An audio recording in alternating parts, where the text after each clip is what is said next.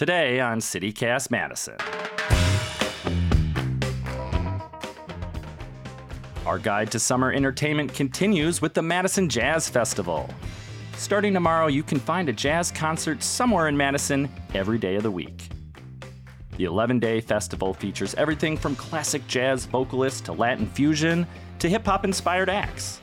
Renowned trumpeter Marcus Carroll and saxophonist Lakecia Benjamin will be there, and the whole festival wraps up with a Juneteenth celebration. Madison Jazz Fest organizers Elizabeth Snodgrass from the Wisconsin Union Theater and Jolynne Roorda from the Arts and Lit Lab give us the details. It's Wednesday, June 7th. I'm Dylan Brogan, and here's what Madison's talking about.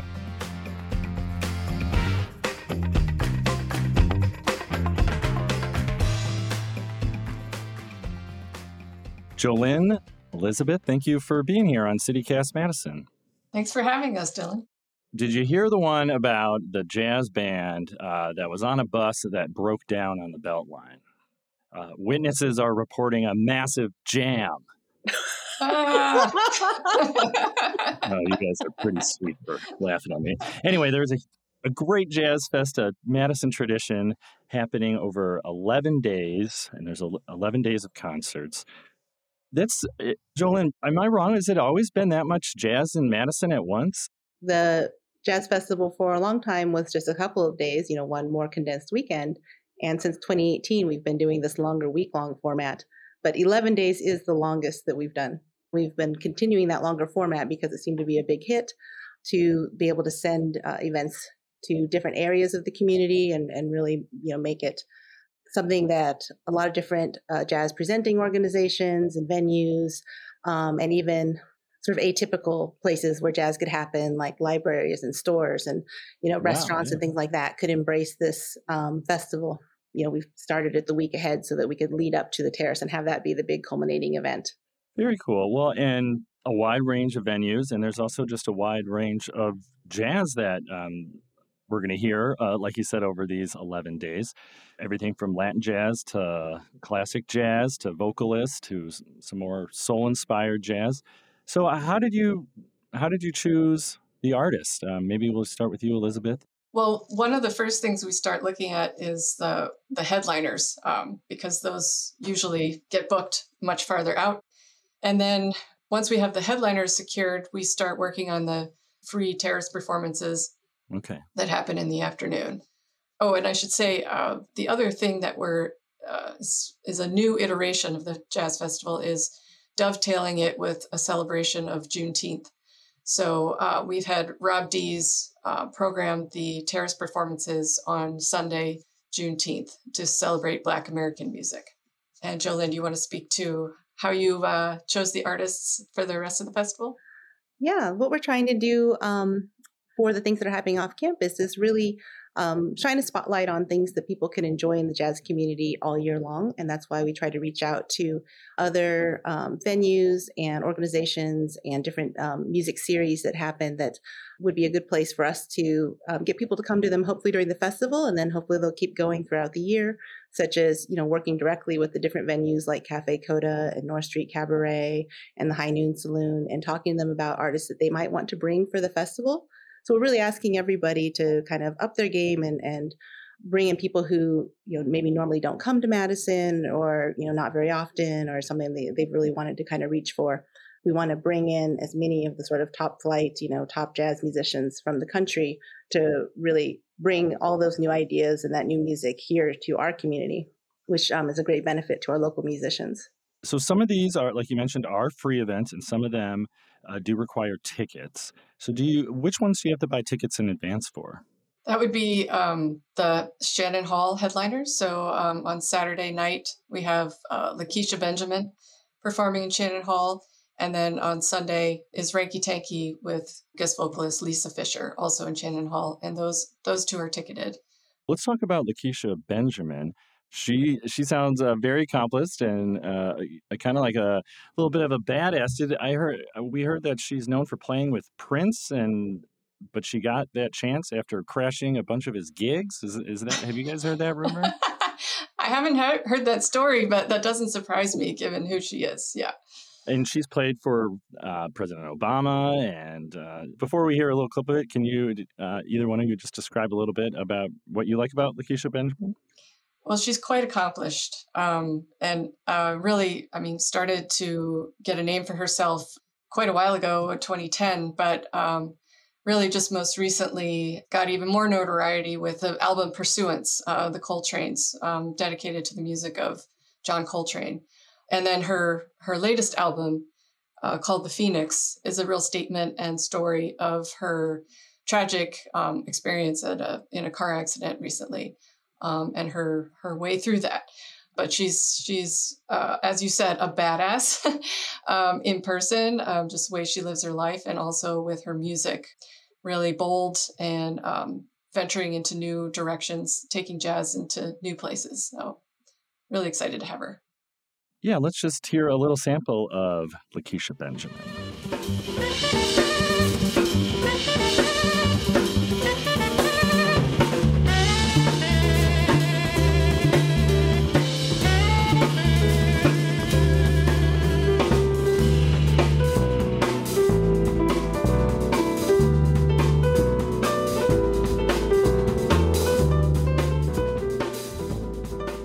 And then, really capping off on Juneteenth, we got the Ranky Tanky with uh, Lisa Fischer. Um, what's that going to be like?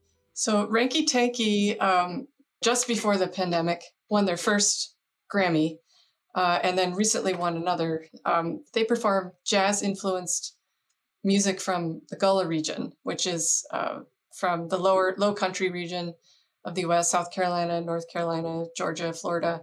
And it's an Af- African American ethnic group that have descended from the slaves. So they're they're carrying on the tradition of the music by bringing their own take to it, um, adding a jazz influence. And Lisa Fischer, I first learned about her from the movie 20 Feet from Stardom because she was a very well known backup artist to people like Sting and Luther Vandross. But she's also really making a name for herself as a solo artist. And so we're really excited to have her join Ranky Tanky. And let's hear a little bit from them.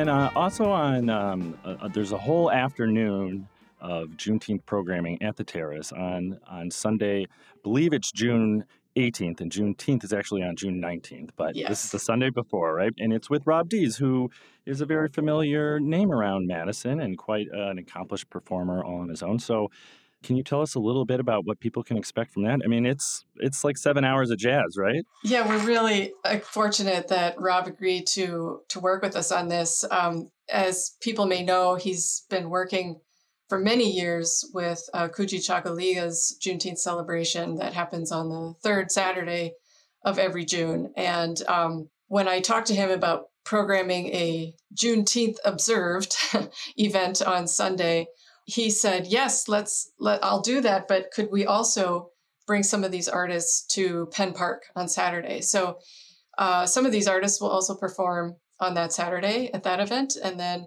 we've got um, a range of hip hop, R and B, and rap uh, that's uh, performing with us. Um, so I'm, I, I'm excited. These are new artists to me, and I'm excited to see what Rob has cooked up for us.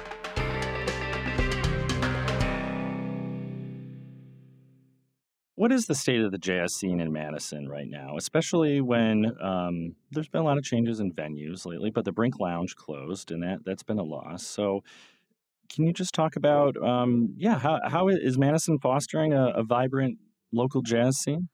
You know, it, it really is, and you're absolutely right. The closure of the the Brink Lounge was was a big loss because of their long history in the jazz scene and the way that they've really supported jazz for so many years. Um, but the good news is, you know, we still have Madison's Jazz Club, which is all jazz all the time at Cafe Coda, as well as almost all of the live music venues are including jazz in their regular concert se- seasons.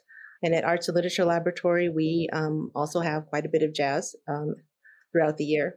Yeah, I, I agree with Jolynne that um, jazz is still very much alive. And uh, I, I think all venues, not just in Madison, but across the country, um, have struggled since the pandemic to figure out how to come back, to stay relevant, to figure out what their next chapter is, if you will, deciding what to hold on to, what to what to try new. And I, I would say that any closure of a venue is a statement about uh, um, the art scene um, itself. It's really um, it comes down to well a variety of things. Um, I think jazz is evolving, and how we present jazz, um, how we label jazz. Uh, you know what people would call jazz today may not be what people would have called it uh, many years ago. And I think jazz is just uh, because it's so free, there's the ability to take on several different types of musical influences and still call it, you know, uh, put it under the umbrella of of the label jazz. But I I think it's thriving. I think it's evolving, and I think it's just it's heading for a new future. But it's it's very much alive in here. And Cafe Coda, I mean, that is a the jazz club in Madison, and uh, you look at their programming, and it they have a lot more than quote just jazz, right? So I think that's a, a good indicator where the jazz scene's at. Do you agree with that? Yes. Yeah, and you see that also with the you know Sunday Terrace programming with the celebration of Black American music. It's not just what people think of, you know, that instantly comes to mind with jazz. Um, I think what we're trying to showcase in this whole 11 days is the breadth of jazz and the different styles so that people can realize that they might not think they like jazz, but actually they probably do. There's something that we have during this festival yeah. that they're really going to key into. And that can happen all year long with all the different styles of jazz. And, you know, when they're at other music festivals this summer, they're going to hear a lot of jazz. You know, if you look at the lineups for the Pursuit of Happiness and the sessions in McPike Park and, you know, just about all of the different music events, there are jazz artists included because there's so much variety in what musicians are doing and so much. Yeah, and like you said, it's there are, are new things happening in the genre right now, and a lot of which are will be on display at the Madison Jazz Festival. Um, just because we mentioned Cafe Coda too, uh, you couldn't have a jazz fest in town without Hanah Jon Taylor himself, right? So is he is he playing on the terrace or Cafe Coda? Where where is he playing and fitting into this jazz fest? Uh, yes, we're excited that he's agreed to play on the terrace on Saturday at um, four four thirty. And yeah, uh, he's he's a mastermind of what he does at, at Cafe Coda. So he's an incredible presenter, but also an artist himself. So I'm excited to to get to present him um, and his what he does with his music at our in our space. I'm pretty sure you'll also Great. get to hear him sit in a little bit with the Wayne Shorter tribute concert as well at Cafe Coda um, on Saturday, June 10th. Um, we'll have Pawan Benjamin and Russ Johnson and Clay Lyons, John Christensen, and Dave Stoller, along with Wayne Salzmann on the drums. And yeah, I, I am absolutely certain that Hanah is going to be a part of that. It's great to see that you guys um, have just produced another great lineup this year. Um, so, just before we wrap up, what do you think the future of jazz is?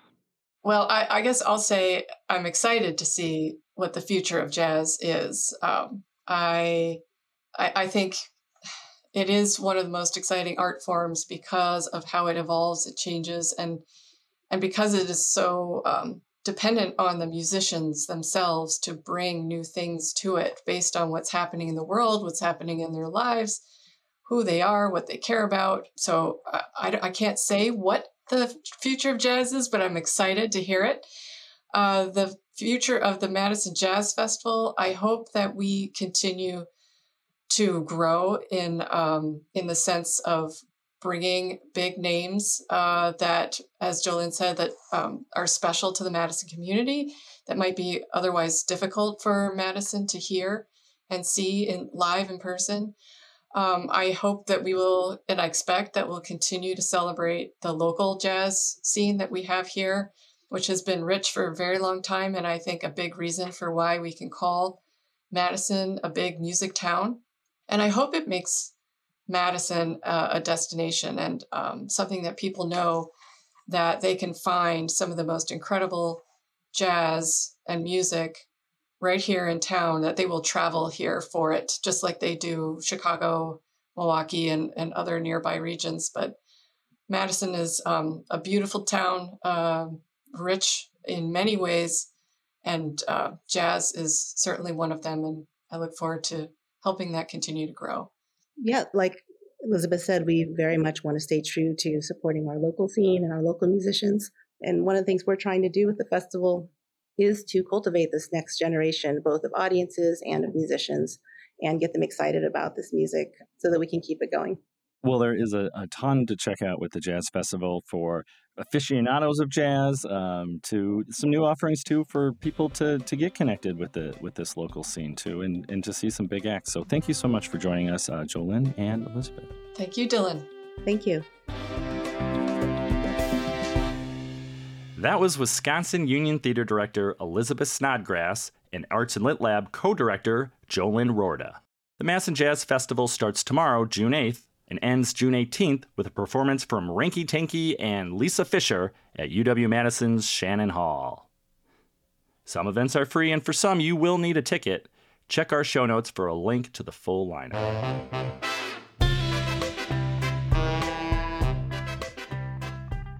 And here's what else Madison's talking about. Reservations at a certain Monroe Street restaurant are going to be harder to come by. Two chefs from Fairchild have won a coveted James Beard Award. Itaru Nagano and Andrew Kroeger were named the best chefs of the Midwest. Madison only has two other James Beard winners, Odessa Piper and Tory Miller. Both are from the downtown restaurant L'Etoile, where these chefs also worked, carrying on the award winning legacy. Fairchild opened in 2020 and focuses on classic cuisine with farm fresh ingredients and handmade pastas. And the Madison School District is considering new rules for students who bring drugs to school. District officials are asking the school board to differentiate between sharing marijuana or psychedelic drugs and selling drugs for money. Another change being proposed is banning toy guns. Madison School Board members will vote on these new rules later this month. That's all for today here on CityCast Madison. I'm Dylan Brogan in for Bianca Martin. If you enjoy the show, why not share this podcast with someone who appreciates the notes not being played? We'll be back tomorrow morning with more news from around the city. Talk then.